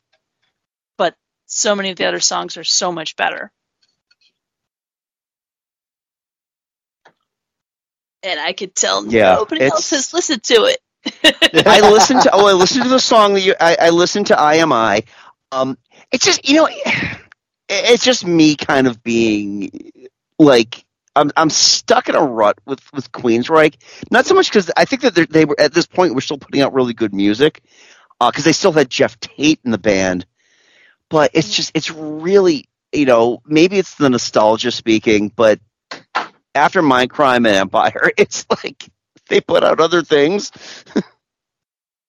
that's a that's a me problem. That's not a that's not an everyone Yeah, problem. That's a yeah. me problem. Yeah, Yeah, yeah. Mind Mind Crime is good and Empire is good, but I I think Promised Land is so much better if you listen to it soup to nuts. Okay. Yeah, I listened Fair to enough. his song on the playlist today as well, and it's, it's just it not my taste. Sorry. Well, yeah, it, it's definitely yeah. I wouldn't think you'd like it, um, but it's also a you know it's it's you know kind of along the lines of uh, a downward spiral of a you know screw you, I'm gonna be me. You don't like me, fine. I don't care. I am myself. Hmm. But there's also a lot of self-reflection. Like disconnected is like, uh, you know, I'm I'm by myself alone in this world. I need to be I, I don't feel connected. I want to feel connected. Um someone else is a good song. Uh My Global Mind. Like. Like I said. I like I Yeah. like pretty much you know, Bridge got overplayed and you know it's it's not exactly my song, but pretty much everything else on this album I love. And and you know, way back in the day when we talked about Operation Mindcrime, it was like this was our wall. This was our the wall. Yeah. And uh, you know, they they don't have a cohesive story in uh, Promised Land, but it's it's just oh. ah! all right.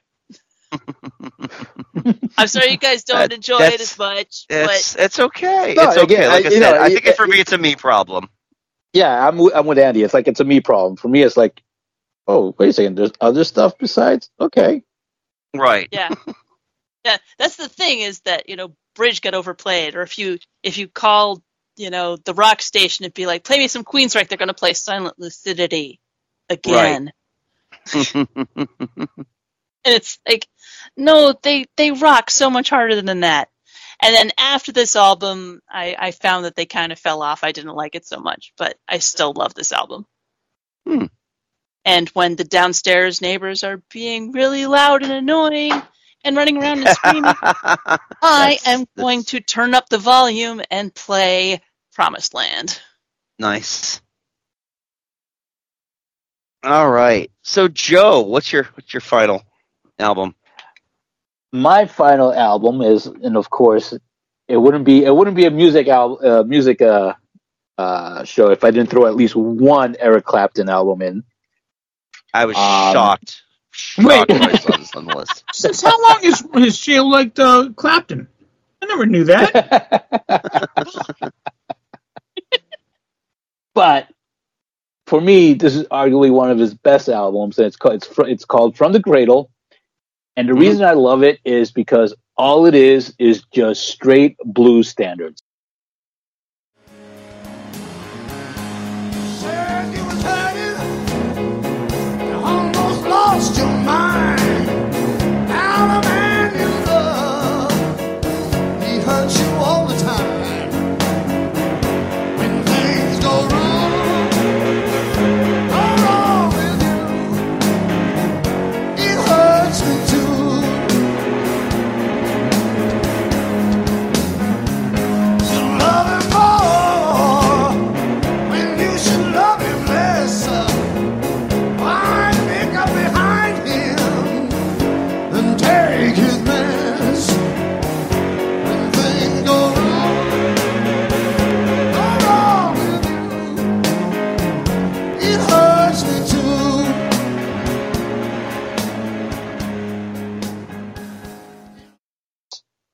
Okay. And what it is, though, and you know, it, of course, everybody knows Eric Clapton. That's how he started, playing the blues and, and stuff like that.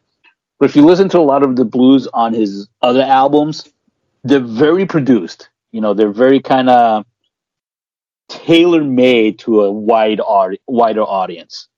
You know, Mhm. not the not the hardcore blues listener.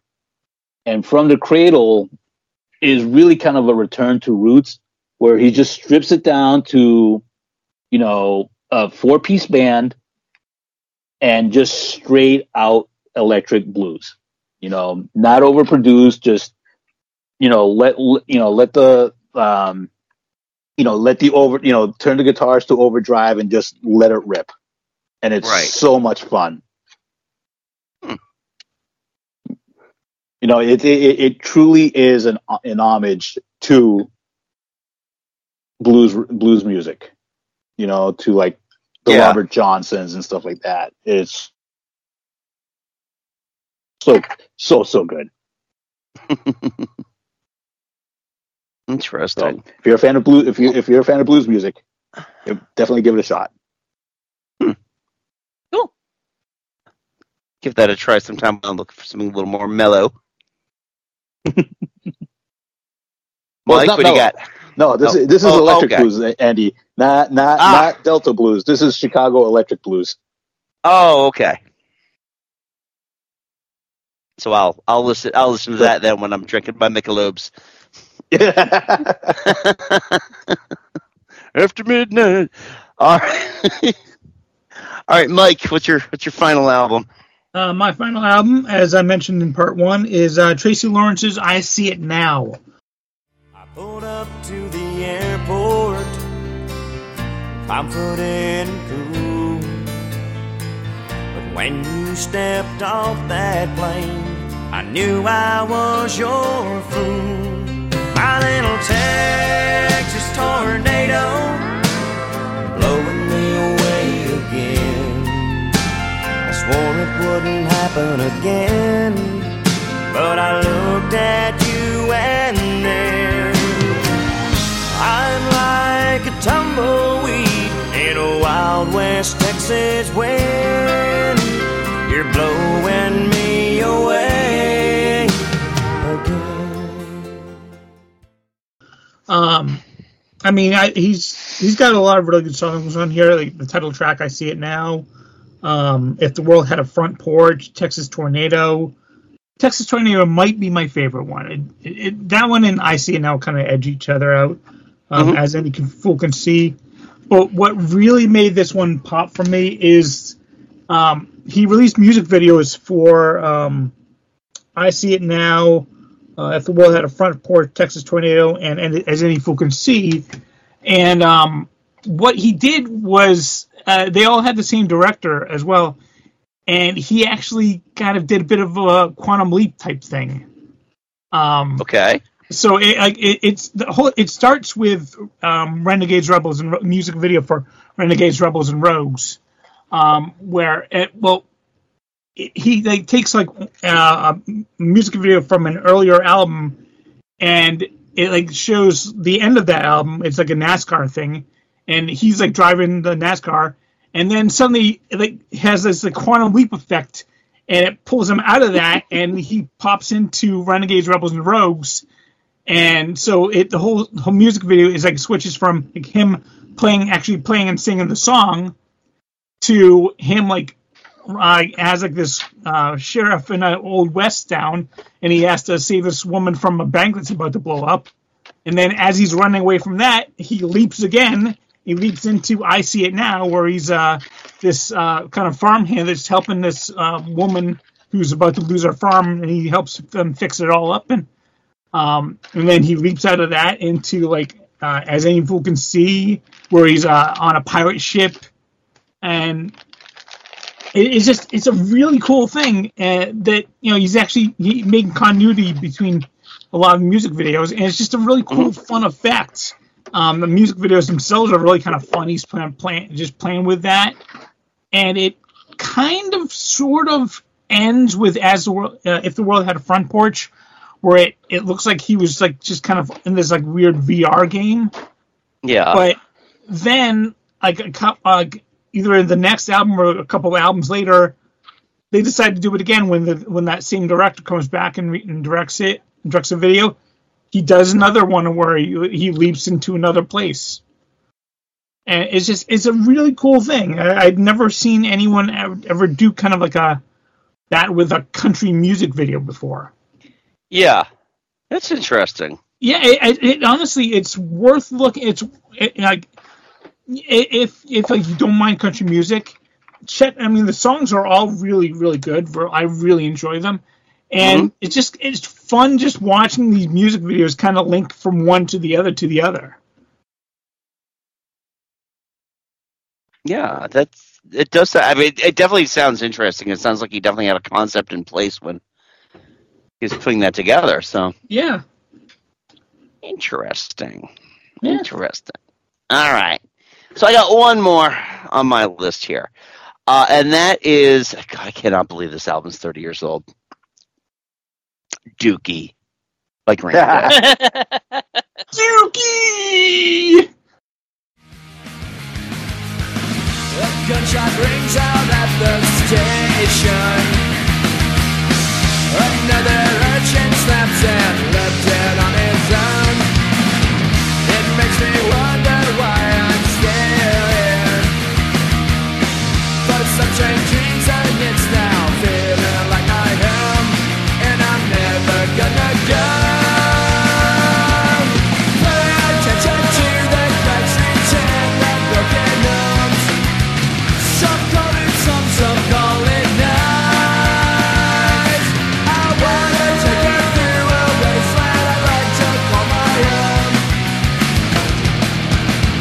Welcome to paradise.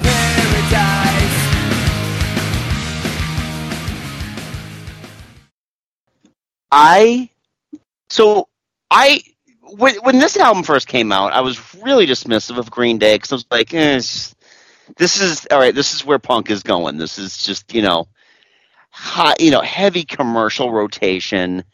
You know, just you know, three snot nosed kids. You know, just just just rattling off their gripes about jerking off and uh, you know, feeling sad.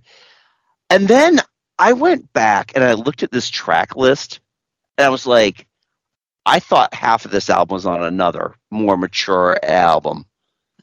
Welcome to Paradise Oh, well, and She are both on Dookie, and I'm like, how is this possible? Well, How how is it possible? Teeth? This album is amazing and it escaped me.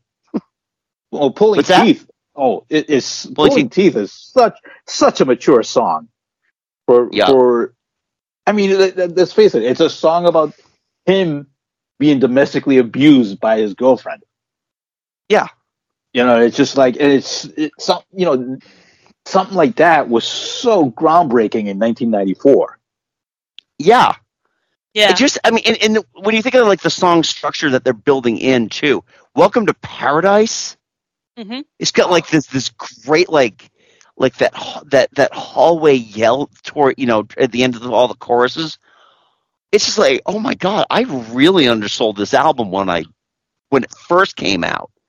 But I mean, and then you know you you look back and you see how well adjusted this band really is that 30 years later they're still together they're still putting out music they're you know sold out fenway park and you know 10 years from now 10 years from dookie they release american idiot which is one of the best albums of the 20th century Yep. Oh god, and yeah. and yeah, yeah, and they they they still have they haven't changed their message. They still have the same message, and they have uh, Yeah. a wide reach, and they get to say what they need to say. And also, And it- Dookie, somebody in the di- uh, on the back of the disc, there's somebody in the crowd of the picture dancing with an Ernie puppet. so uh, there was this It, it's it's, great- it's always fascinating. It's always great too when somebody of our generation gets disappointed by the fact that you know Green Day is so political nowadays. I'm like, have you guys were you guys not listening 30 years ago?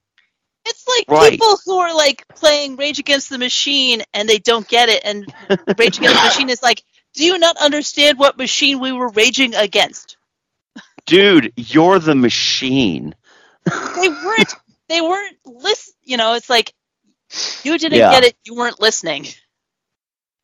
I this album, and even going back and listening to like Longview and Basket Case, which were like inescapable in the summer of '94.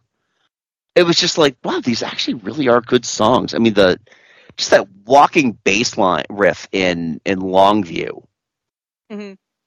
Is just it's it's it sounds so good and so like musically accomplished for a bunch of guys in their early 20s Um, but yeah, just going back and like she, I, I I thought that was on like a later album. I, you know, Welcome to Paradise. When I come around, oh my god, that song. That song's fantastic. That might be my favorite song on the entire album. Yeah. Sassafras But- Roots. Yeah. It says a lot that I even I know that song. yeah, right.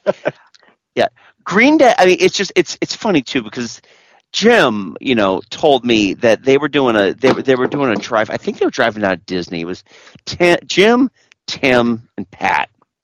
And they all stopped. They, you know, they needed some music to listen to in the car, so they stopped at Walmart and like Tim grabbed some, you know, butt rock band that Jim was just not going to let him play in the car. Pat got the best of Jimmy Buffett, and he was like, "You can only play that if you can name more than uh, than uh, Margaritaville." He's like, "Okay, cheeseburger and fries." Like, no, you're not playing that. And then so Jim Jim bought Dookie, and it was like, okay, we'll just listen to this. That album is like 28 minutes long, so it's like you're driving down to Florida to listen to the same 28 long minute album. Yeah, you're not getting out of the state with that with that album. Yeah, no, you're not. You're lucky if you pass ta- county lines with that album. But yeah, it's Like just the lightning it- it crashes on repeat. I could feel it. Oh, and with that, I think I think we need to wrap. It's getting late. I'm getting punchy, and we went long on this one because it's Music in '94.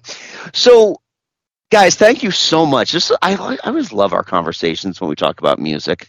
So, thank you so much for get bringing the goods again every year. It's always it's always nice to get that. Um, in fact, now that we do the playlists, my kids recognize when I'm listening to like the the you know the year playlist. yeah, 'cause I was driving my daughter somewhere. I was driving driving my daughter somewhere, and I think Mike, it was one of your picks.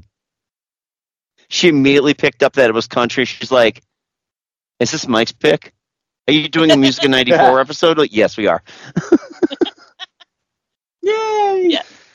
Yeah, my husband my husband did the same thing. He was like, "So this is Mike." Yep. Do I have a typo? Is that what you're saying? Uh, it just speaks volumes that Weird Al did not release an album that year. So Yeah. That'd be a toss up between me or Catherine. yeah, true, true. So that is our conversation on the music in '94. Again, thank you to everybody who contributed that we shouted out on episode one. Uh, I do appreciate it if you, especially if you came back and listened to part two. Um, we don't have a topic for next month yet, so we are going to figure that out. Uh, so we will let you know when that comes around. Um, So we'll let you know uh, via our social media, which again is Facebook at Geek Salad Podcast and at Geek Salad Radio on Twitter, uh, on Blue. Sky, and on Threads. Yeah, no, no. uh, I'm dead naming it like he dead names his child. Uh, fair enough. and you can check out our archive wherever you get your podcast. And also, don't forget, check out our YouTube channel, Geek Salad Podcast, where Mike and I do our uh, weekly movie retro reviews. We're having a grand old time with that. I don't know when this episode is going to land in terms of wh- where we're at for Best Picture stuff, but we'll figure that out later on. But there's tons of movies that we've we've discussed already. So go back, check out the archive, check out the constant change in backgrounds and uh, Andy's facial hair and you know styles. so As as the all I show can say now that demands. oh yes, as the show demands, the Nostradamus beard, by the way, is gone. So, yep, long beard is now gone. So anyway, folks, thanks so much for joining us. Wow. And That should until totally be your pirate name. Nostradamus beard Yeah. or Andy long beard. Nostradamus Okay. beard. it's metaphorical. so anyway, until next time, I'm Andy. I'm Mike. I'm Joe. I'm Catherine. Go forth and be nerdful. We'll talk to you later. Bye. Bye.